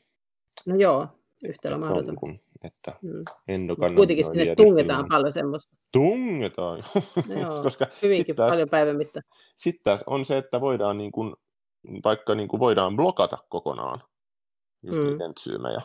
Esimerkiksi elohopea mm. toimii siten, että se kiinnittyy samoihin reseptorikohtiin monessa paikassa kuin mihin sinkin pitäisi kiinnittyä, sitten se sinkki ei okay. päästä sinne paikalle, ja sitten ne entsyymit ei toimikaan ollenkaan, niin. siitä seuraa ikäviä juttuja. Muun muassa Joo. elohopea myrkytys, joka on Joo. aika ikävä. Muu, ne on tunnetuin ehkä niistä. Joo. Mutta hei, miten sä oot mieltä tuosta maidon karrageenista, kun se, sitä karrageenia tungetaan maitoon? Ai niin, sit, tosta vielä, mä olen sitä, sitä mieltä siitä ihan justiinsa, mutta tuosta, tuosta suolistojutusta vielä, niin mä luulen, että, että retinoli, eli eläinperäinen A-vitamiini, on osaltaan myöskin pelaa tuossa niin kuin yle, yle, yleensä kaikissa immunologisissa häiriöissä, mitä nykyään on, mm. koska sitä on, A-vitamiinia on ajettu alas ja mollattu niin kuin sieltä jostain ainakin 80-luvulta asti, perustuen uh-huh. yhteen ruotsalaiseen tutkimukseen, jossa todettiin, okay. että se lisää hieman murtuman riskiä, kun sitä no käytettiin joo, ilman D-vitamiinia. Joo, no niin. ja tota, A-vitamiini on meidän elimistössä muun muassa sellaisen kosteuttavan ainesosan kuin hyaluronihapon tuotannossa välttämättä Joo. osa. Ja itselläni Näin oli on. hyvin mielenkiintoinen kokemus, kun mun kantapäät aina kesäisin ovat halkeilleet. Ja sitten mä viime mm. vuosi sitten suunnilleen aloin käyttää hieman enemmän retinolia mm. tässä valmiissa muodossa. Ja kuinka ollakaan sitten viime, viime kesä oli ensimmäinen, kun mun kantapäät pysyvät ehjinä niin kuin 20 vuoteen. Niin Joo. sanoisin, että sillä on myös vaikutus meidän niin kuin suolistomme pinnan tähän niin kuin ää, siihen, että kuinka, ää, kuinka kosteana se, se pysyy meidän niin. suoliston pinta. Ja sit Eli se, hoitaa. Se hoitaa sitä, kyllä. Että sinne mm. tulee sitten riittävä määrä limaa, joka sitten suojaa niin kuin, se suojaa kaikilta mahdollisilta immunologisilta niin kuin, mm, hyökkäyksiltä, tai jos sä syöt vaikka jotain, mikä on vähän, ei sovi sulle niin hyvin, niin sitten sulla on se niin. limakerros siellä, joka estää sen, että esimerkiksi suoraan niin, kuin, niin sanotusti iholle ne, Joo. ne, ne väärät ruoka-aineet. Mitäs mieltä sä probiooteista? Mitä? Propio, probiooteista ja näistä maitohapobakteereista? Nehän hoitaa myös suolistoa. Joo, mutta se on, se on vähän kuin... Mä näen, että meidän suoliston mm, se... Mm, onhan niillä niin todettu, että niillä on Mun mielestä mm. vaikutukset ei ole ollut nyt ihan ehkä niin isoja kuin olisi toivottu. Ja sit kun ei mitään ne... mullistavaa kuitenkaan, mutta... Niin, että niin. et jos halutaan mullistavia, niin sitten ne on ollut, niinku, sit ne on ollut niinku, puhutaan ihan sit ulostesiirroista, mm. jolla saadaan sit ihan mullistavia juttuja. Niin just Kuulostaa niin... kauhealta, mutta toimii. Kuulostaa kauhealta, mutta toimii todellakin. ja siis, että just jos sulla on niin kuin antibioottiresistentti Clostridia mm niin kuin Clostridium infektio, mikä on mm. yllättävän yleistä itse asiassa, niin tota, se on oikeastaan ainoa, millä se saadaan hoidettua. Ja Joo. sillä se niin kuin lähtee melkein useimmiten vissiin kerralla sitten pois. Mm. Mutta että niin. Tiedetään, mistä me puhutaan. Mm, kyllä. En, en mä asu tämän. missään kive Tynnyrissä. Ei, ei kun mä että oot sä niinku törmännyt siihen, että niinku terve ihmisen kakkaa laitetaan toiseen ihmiseen. Siis ihan, siis jos tuota ei ajattele tuolla tavalla niin kuin sinä sanoit, mutta ajatellaan, että sinun niin. bakteerikantasi on vaurioitunut tai täysin tuhoutunut, niin mitenkäs niin. ihmisellekin, joka käy jossain kemoterapiassa tai muussa tai mm. on muuten siis ihan normaali, mietitään ihan immuunipuolustus lähtökohtaisesti tuhoutunut, niin sille annetaan mm. terveen ihmisen tuota, luuydintä. Niin ihan sama mm. juttu, jos niin. Vat, niin kuin suolistobakteerikanta on tuhoutunut tai viallinen, niin se saadaan korjattua sillä, mm. että sinne laitetaan terveitä bakteereja, jotka rupeaa sitten siellä elämään. Toisen, toisen ihmisen kakkaa. Niin. Ihan, ihan normaalia. Kyllä. se on perusmeininki. Niin, niin. Mutta hei, tämä karrageeni.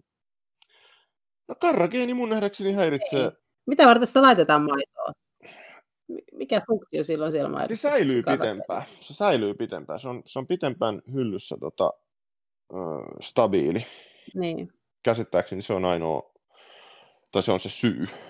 Joo. Ja sit se, sen, takia, sen takia isommat firmat on, niin kuin Valio, on taipuvainen käyttämään sitä, Joo, koska sitä ne tuottaa ihan enemmän. Niin. Mutta mun mielestä se maistuu kamalalta. Niin. Ja sitten se on kumma, että eihän Arla esimerkiksi käytä sitä Mm. juuri vissiin missään, tai ainakaan niin kuin Niin. maidossa ja kermassa. Joo. Ja siis mulla on siitä sellainen karrageenista sellainen karu, karu esimerkki ja hyvin, niin kuin, hyvin visuaalinen. Mennään taas näihin kakkajuttuihin. Tota, No niin, puhutaan käyty, kakasta. välillä, käyty välillä risteilyllä ennen kuin jouduttiin koronaeristykseen. Niin mun nuorimmainen tyttö tykkää syödä sitä, sitä keinokaviaaria, joka Mm. on tehty niin kuin levästä. Ja siinä Mm. on karrageenia sitten. Karrageenihan on levästä saatava lisä, öö, Mm. lisäaine.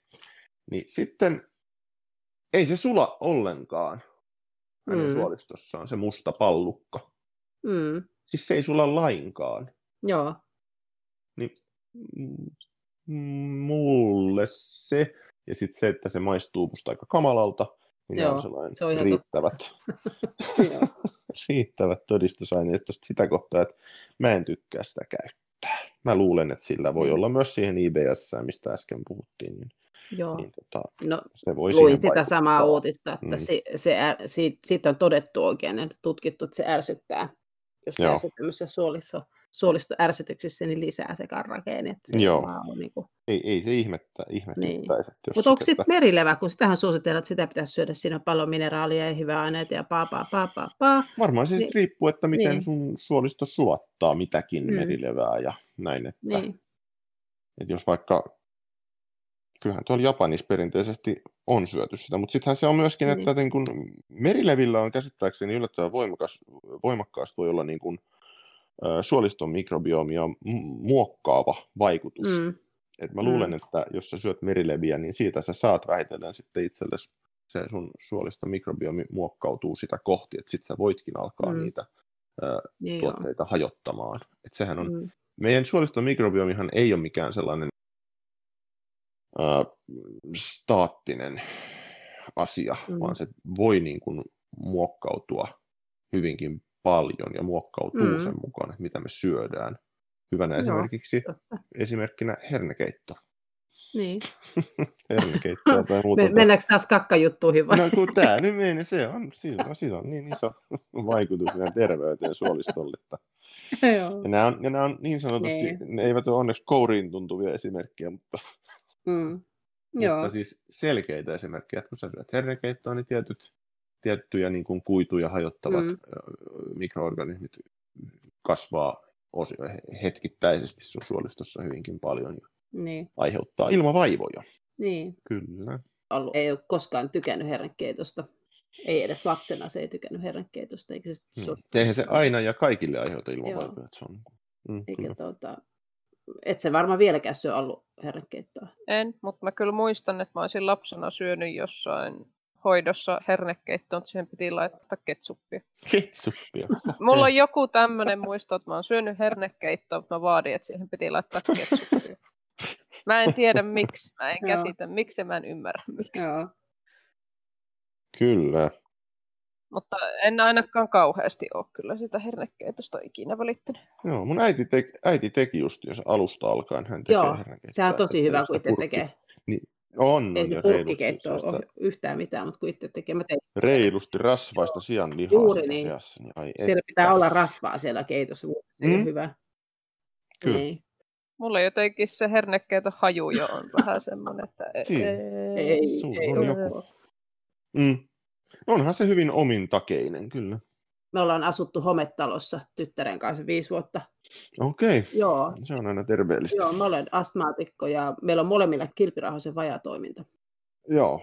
Että, tota, ilmeisemmin sieltä peru ja sitten nämä tämmöiset allergiat aika hurjassa kantimista. Sä, sä syöt vissiin edelleenkin päivittäin allergialääkitystä, eikö niin? Joo, mutta mä oon itse tässä miettinyt itse asiassa, että munhan pitäisi olla tosi allerginen kaikille koivuille ja pajuille ja pujoille. Mä olin eilenkin kuusi tuntia tuolla ulkona eikä ollut mitään oireita. Aha.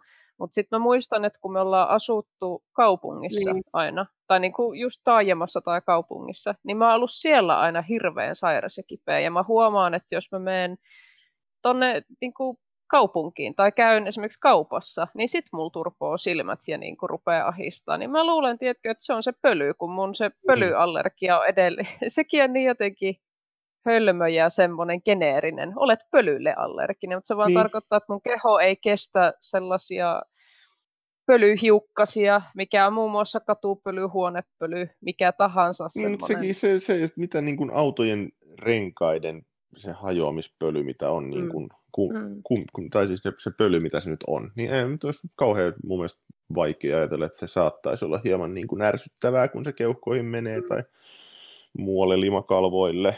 Ja sitten kun siellä on totta kai se kaikkea muuta mahdollista, kun menee niin kuin kaupunkiin. Kaikki, niin kuin, kaikki Jep. Mä voin paljon paremmin jätökset. täällä maalla minun niin. mielestä. Samoin. Mulla on, niin kun, Kyllä. Mä oirehdin paljon vähemmän täällä kuin kaupungissa. Ja se on jotenkin huippuista. Periaatteessa täällä pitäisi olla enemmän siillepelyä ja kaikkea tällaista, mutta täällä Niin, mutta se voi olla, että se, on, se riittää, että kun niin. puuttuu se, joka on tavallaan se laukaiseva tekijä, niin sitten immuunijärjestelmä niin. pystyy käsittelemään sen, tai että se ei ole, ei ole muuten sit lähtökohtaisesti niin sellaisessa herkässä herkässä mielentilassa. Koska mä, mä, tiedän, mä tiedän se, että mä aina joskus talvisi yritän jättää sitä allergialääkettä pois.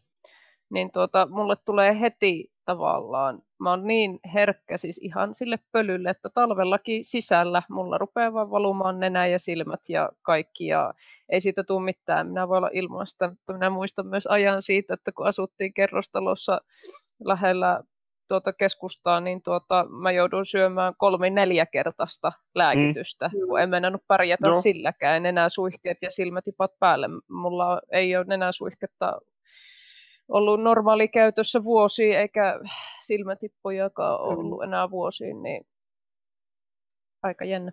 Pärjät nyt yhdellä tabletilla? Pärjät. Joo, mä, okay. mä otan vain yhden tabletin. Mulla on hyvin, hyvin samankaltainen kokemus. Vähän on siis heinälle heinille erittäin, mm. erittäin voimakkaasti allerginen, joka on näin heinän viljelijänä. Heinän niin ja heinän, kun mä olen vielä heinän viljelijä. Mm. niin, tota, niin. niin ei, ei, ja mulla on ollut sellainen oire siis aina liittyen tähän heinäallergiaan, että mä niin sanotusti korisen yöllä, eli mm. mä kutittaa nielua, ja sitten mm. mä pidän tällaista ääntä, jonka haluan tässä nyt demonstroida.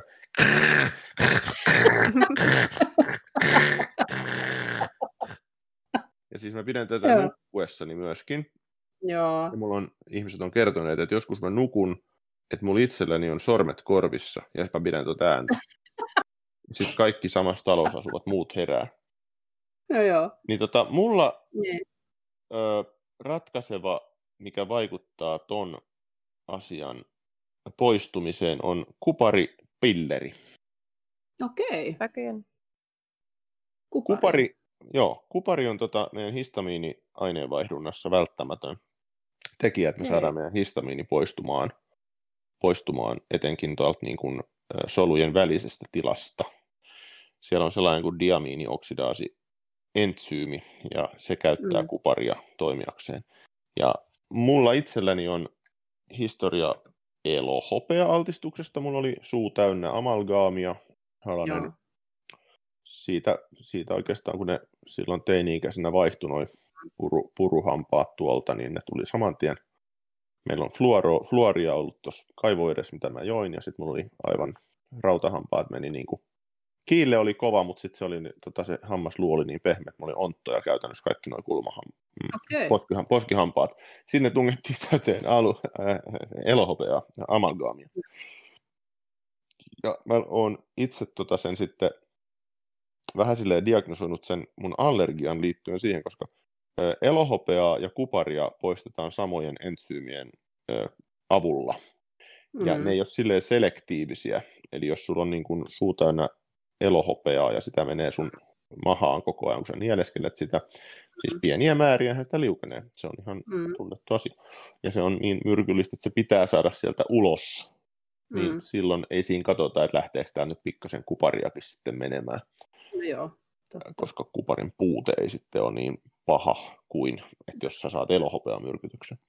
Niin tota, koska en mä silleen tajua, että minkä takia se nyt sit olisi niin kuin, että se on oikeasti niin kuin kiinni yhdestä kahden milligramman kuparipilleristä, että korisoinko mä yöllä vai en. Se on kyllä aika tämä on... tämä on testannut noin kymmenen kertaa, että se on, niin kuin, se on ihan vaikuttaa pätevältä. Se on pieni määrä, Joo. kyllä. Niin. Ja iso vaikutus. Todella iso vaikutus, koska kyllä kuulit tuon äänen. Että...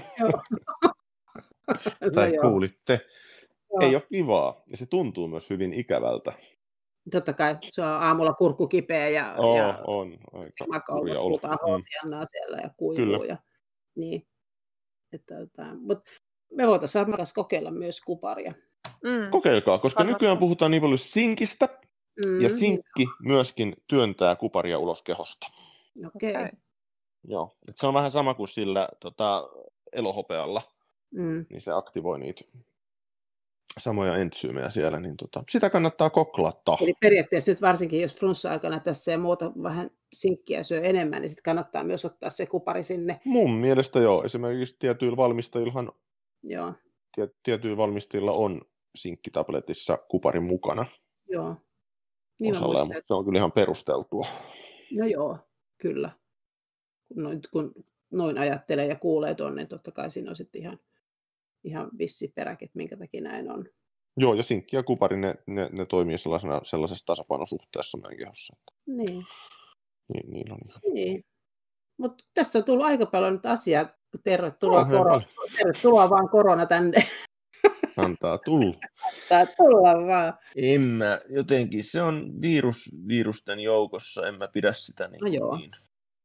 Musta se on vähän saanut sen, silloin on ollut hyvä public relations, PR-toimisto sellaista. No joo, sillä on kyllä todella hyvä PR-tiimi sillä viruksella. Mä mietin, että tähän loppuun voisi ehkä vielä kysyä, että minkä takia sinun mielestä se nyt on nostettu niin paljon vaarallisemmaksi, tai mikä siitä tekee niin kuin vaarallisen tälleen kansan silmissä, tai että miten se niin eroaa? En mä, siis en, vaikea sanoa. Siis uudet, kun tulee uusi virus, joka siirtyy niin kuin tällainen zoonoottinen virus, eli eläimistä ihmiseen siirtyä virus, jota ei ole ennen ollut meillä, niin onhan se siis, kyllä se, silloin se, äh, se, kun ei ole mitään opittua immuniteettia sille ennen kuin se kehitetään, niin samalla lailla kuin aikanaan, aikanaan tota, kun eurooppalaiset meni Amerikkaan ja siellä sitten paikallisväestö kävi sairastumaan, niin kyllä tällä siis on se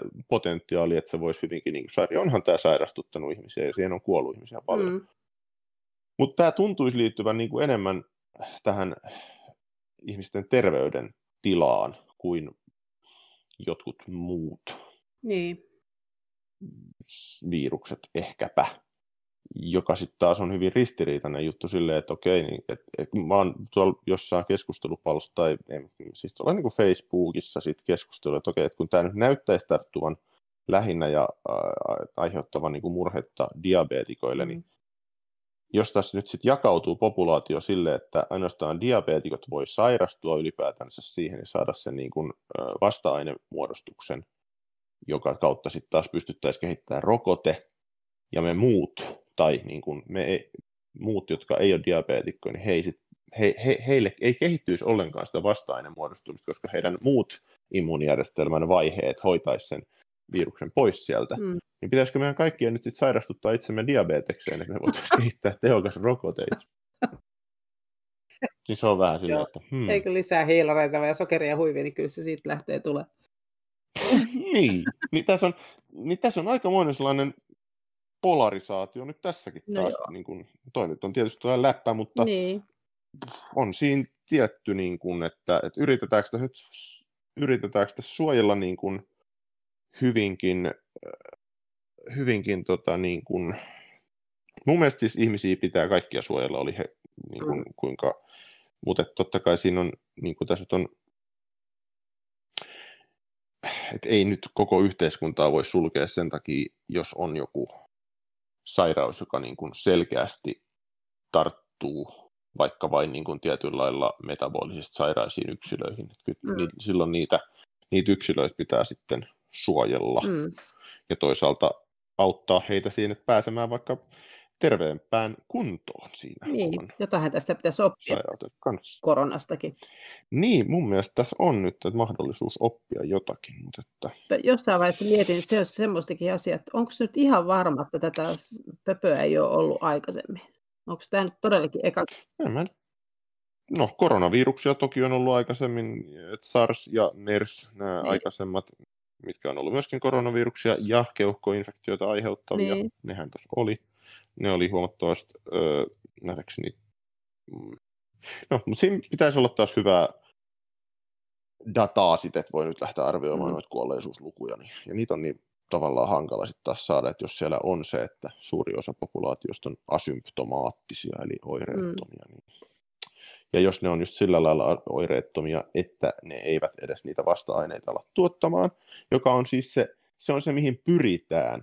Jos meidän elimistö pystyy selviämään jostain niin kuin uhasta ilman, että se lasettaa päälleen jumalattoman niin kuin sytokiinimyrskyn ja mm. valtavan hapetustressin, niin se niin pyrkii tekemään ilman muuta. Niin. Ei sen lähtökohtainen pyrkimys, että tulenpa aivan helvetin sairaaksi. niin. Mm ja sitten tässä on niin kuin just tuossa niin kuin suhteessa rokotteisiin esimerkiksi on just se, että kun ne perustuu vasta muodostamiseen, mm. Niin Afrikassa on populaatioita, joita ei voida, tai siis niitä ei kannata rokottaa, kun niiden nämä muut immuniteetin vaiheet on niin tehokkaita, että niille ei muodostu vasta-aineita niitä rokotteet kohtaan. Okei. Okay. Eli niiden elimistö hoitaa sen niin. rokotteen pois niiden kropasta ennen kuin se tekee mitään.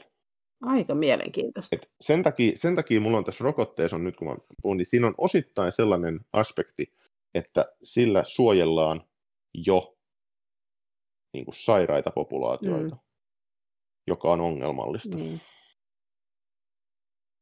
Okei. Okay. Mutta se on tosi monimutkainen juttu.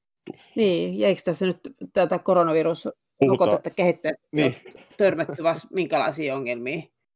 Kyllä, kyllä. Se ei ne, ne, ne liittyy tuohon. Niin, että ei olekaan mm. yksinkertaista mm. löytää sitä rokotetta nyt yleensä edes koko Kyllä. että mikä sit, olisiko, olisiko Ruotsin malli sitten kuitenkin ollut parempi, että antaa tarttua vaan? Mm. Mm. Nämä on vaikeita, tosi, aina kun on ihmisten elämästä ja sairaudesta, niin. niin totta kai ne on valtavan vaikeita niin. kysymyksiä. No siis minun mielestä ainakin se, mitä Britannia ja Ruotsi on tehnyt, ei oikein ole kauhean hyvää sen takia, koska se ylikuormittaa hyvin piikkimäisesti sitä terveydenhuoltoa. Että on ehkä vähän parempi, miten Suomessa, eli ilmeisesti meidän päättäjillä on ollut se idea, että hitaammin, mutta että tähtäimessä olisi, niin tähtäimessä olisi se niin sanottu laumasuoja, että kaikki saisi sen tartunnan, mutta tavallaan vähän hallitummassa järjestyksessä. Sen takia ne on... otti tuon karanteenin mm. tuossa. Ja nyt ne purkaa sitä mm. nimenomaan, koska ne haluaisi, että se tauti nyt sitten leviäisi siihen loppupopulaatioon. Kyllä, mutta se siinä just on, että jos siellä niin kun, kaikille viruksille ei muodostu laumasuojaa silleen, niin kun, vaikka influenssallekin, Mm. Niin no kun se on minustakin nyt kyseenalaista, kun se on vielä niin auki. Mm. Kukaan ei ole vielä pystynyt oikein mm. sanoa varmaksi, tuletko sinä immuuniksi sille, kun sinä olet sairastanut mm. sen vai et. Vai onko se ja, niin kuin flunssa, siis... joka sinä saat niin. vaan aina uudestaan. Mä, mä luulen, että se on niin kuin flunssa mm. ja se perustuu siis siihen, että ne ihmiset, jotka sen saa, niin sen vakavamman taudin muodon, niin ne on jo niin kuin metabolisesti niin sairaita, mm. että normaali terveet ihmiset ei saa sitä niin vakavasti, silloin siihen ei pystytä rokotetta kehittämään. Niin, joten silloin esimerkiksi minun mielipide tässä on se ollut koko ajankin, että minä en halua sitä, en ollenkaan eikä milloinkaan minä yritän, että minä en saisikaan sitä, koska jos se on niin kuin flunssa, sen, se vaan tulee aina uudestaan, niin kaikista paras, niin kuin flunssissakin on, että et sinä saa sitä, se on kaikista paras. Mutta siinä, on myöskin, mut siinä on myöskin se mahdollisuus justiinsa, että sä saat sen, mutta mut sun immuunijärjestelmä mm. hoitaa sen siten pois, että sä et ikinä edes tiedä, että se on ollut sus. Kyllä, niin. mutta tähän päädytäänkin siinä, mihin olin tulossa, että sitä ei halua eikä saa, eli pitää yllä sitä normaalia käsihygieniaa, mikä pitäisi pitää yllä muutenkin. Mm. Ja sitä normaalia varovaisuutta, jos sinä olet sairas, älä mene kauppaan. Oli sinulla sitten mm korona tai ihan keuhkokuume tai vaikka, vaikka joku ripuli, niin älä mene sinne kauppaan mielellään, mm. jos ei ole pakko. Ihan mikä tahansa. Ja voihan noita henkilökohtaisia suojautumisvälineitä käyttää, niin, niin kuin vaikka maskia. Miks, miksi ei sitten käyttäisi? Kyllähän se nyt selvästi niin kuin rajoittaa no, yskösten ja muun no leviämistä. No tästä, tästä päästään aasisiltana. Kiinalaiset käyttää ihan, no käyttänyt iät ja ajat, jos ne on kipeitä, niin ne käyttää maskeja. No kun tästä niin. päästään just siihen, että minun mielestä tämä Japani, Kiina, Korea-malli, missä tosiaan isoissa kaupungeissa varsinkin, mutta myös maaseudulla populaatio käyttää maskeja, jos ne on tiheästi se, semmoisissa paikoissa, missä ne tietää, että on paljon ihmisiä, niin kuin metrot ja kauppakeskukset ja tämmöiset. Se mm. on ihan normaalia. Minun mielestä se on niin kuin jo ennen tätä koronaa erittäin hieno malli. Mutta kun Suomessakin on huomannut, että minä pidin jo ennen koronaa allergioiden takia maskia, niin sinua katsotaan kuin ruttotautista. Kukka ei mm. sinun lähelle. Joo, toi on vähän... Mm. Mikä on erittäin hyvä nyt tämän korona-aikana, kun on mennyt maskin kanssa kauppaan, kun kukka ei varmasti tule lähellekään siitä.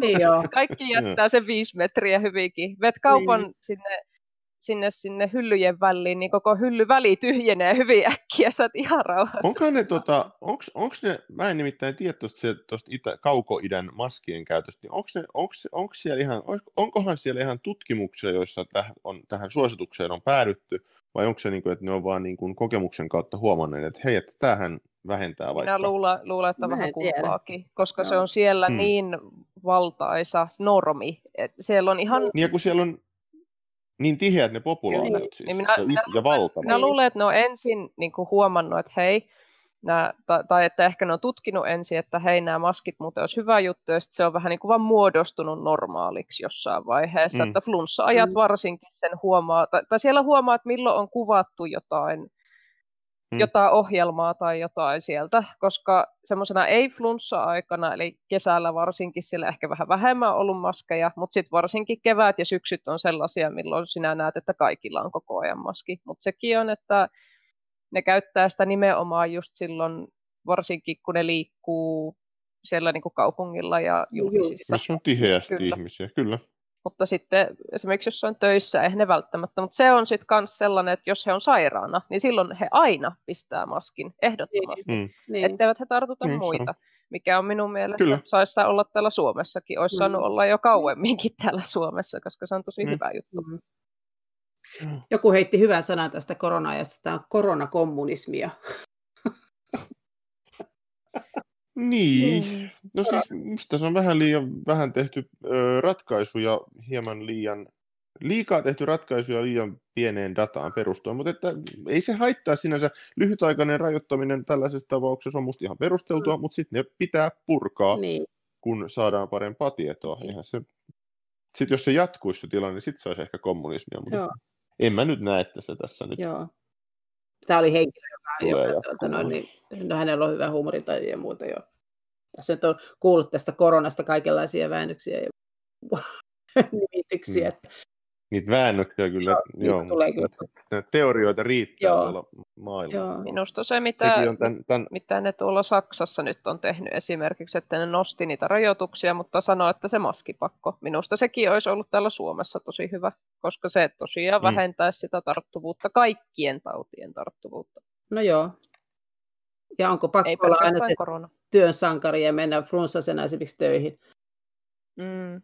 Niin. niin se oli ennen koronaakin jo. Niin. Minä en ole ikinä ymmärtänyt sitä. Menin kipeänä töihin ihannointia. Minusta Suomen on, on vähän toi tuollainen niin. protestanttinen työmoraali vai mikä se on? asenne näihin asioihin. Aina tai pitää siis vaan, vaikka Suomalaisessa yhteiskunnassa sinä olet vain yhtä arvokas kuin sinun tekemät työsi. Siis Jos sillä töihin, määritetään. Niin katsotaan vinoon. Niin. Kyllä, tai sillä määritetään, miten arvokas sinä olet yhteiskunnalle. Menetkö töihin hmm. ja miten usein?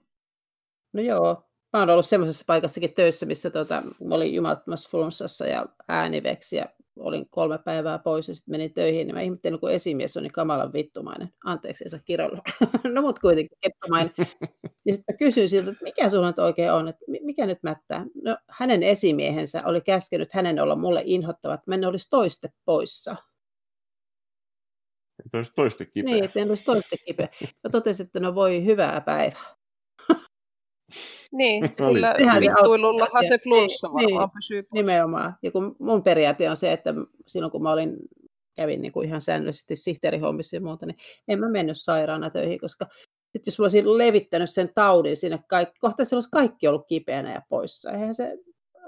se Aivastelet kaikkiin niihin palaveripöytäkirjakopioihin ja jaat ne kaikille, niin siellä on koko kipeä. Joo, mutta sehän, sehän on niin kuin firmalle, niin enemmänhän se tuottaa tappio sellainen kuin, että jos yksi ihminen on, on tarvittava määrä pois, kuin että on 20 niin, ihmistä poissa. Mutta se tuntuu olevan vähän, Näin luulisi, Niin. niin. mutta se menee taas näihin moraalikysymyksiin. se Että, vaan tuntuu olevan niin vaikea ymmärtää.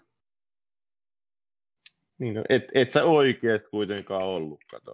Niin, kun, no kun se on tosiaan se, mitä työnantajat hirveästi, ne epäilee, Rapulassa että vaan, ootko sä niin. sittenkään sairas. niin, Mutta tuota, tästä päästään siihen, että no sitten ne maskit. Pistä Niin. maski päähän ja mene töihin, niin et tartuta joo, Siellä saat. kukaan ei Niin. tule viittä metriä lähempäs siinä vaiheessa. Kyllä Ei, saa olla jää rauhassa tehdä töitänsä. Mutta tota, jotenkin se vaan tuntuu niin hullulta tuommoinen käsitys, että, että pitää sairaana mennä töihin, että kun on pakko mennä. Ihmiset käyttää sanaa pakko paljon, että pakko mennä Mm. töihin. Ei ole mikään pakko. Jos Mm. kuolee, niin hyvin äkkiä otetaan toinen työntekijä. Ei siinä sen kummasempaa ole. no, Kyllä. tästäkin Niitä on se löytyy. yksi sanonta, että tässä elämässä ei mitään muuta pakko kuin kuolla. Se on semmoinen asia, mikä tulee pakosti vastaan. Mm. Ja mennä töihin. Kerran sekin ja senkin yritän välttää, jos mahdollista. Mm. Mutta hei, Mä kuolin ainakin 150-vuotiaana tyytyväisenä. Niin, jos, niin jos, pitkään. no, jos tuo lä- lääketeollisuus tai mikä tämä onkaan kehittynyt sille, että voidaan pitää hengissä, hengissä pidempään kuin mitä normaalisti, niin mikä siinä. Saamme nähdä. Niin. Mutta hei, tämä oli erittäin hauska keskustelu. Toivotan Sakarille hyvää, hyvää työ, työpäivää. Sulla on varmaan vielä No ihan jotain päivää. jotain- on. Mulla kaikilla päivää. kyllä tällainen löytyy. Niin, Taidan keittää kahvit tuossa ja Niin. lähteä jonne pihalle. okei. Okay. No niin. Moikka. Moi moi. Moi!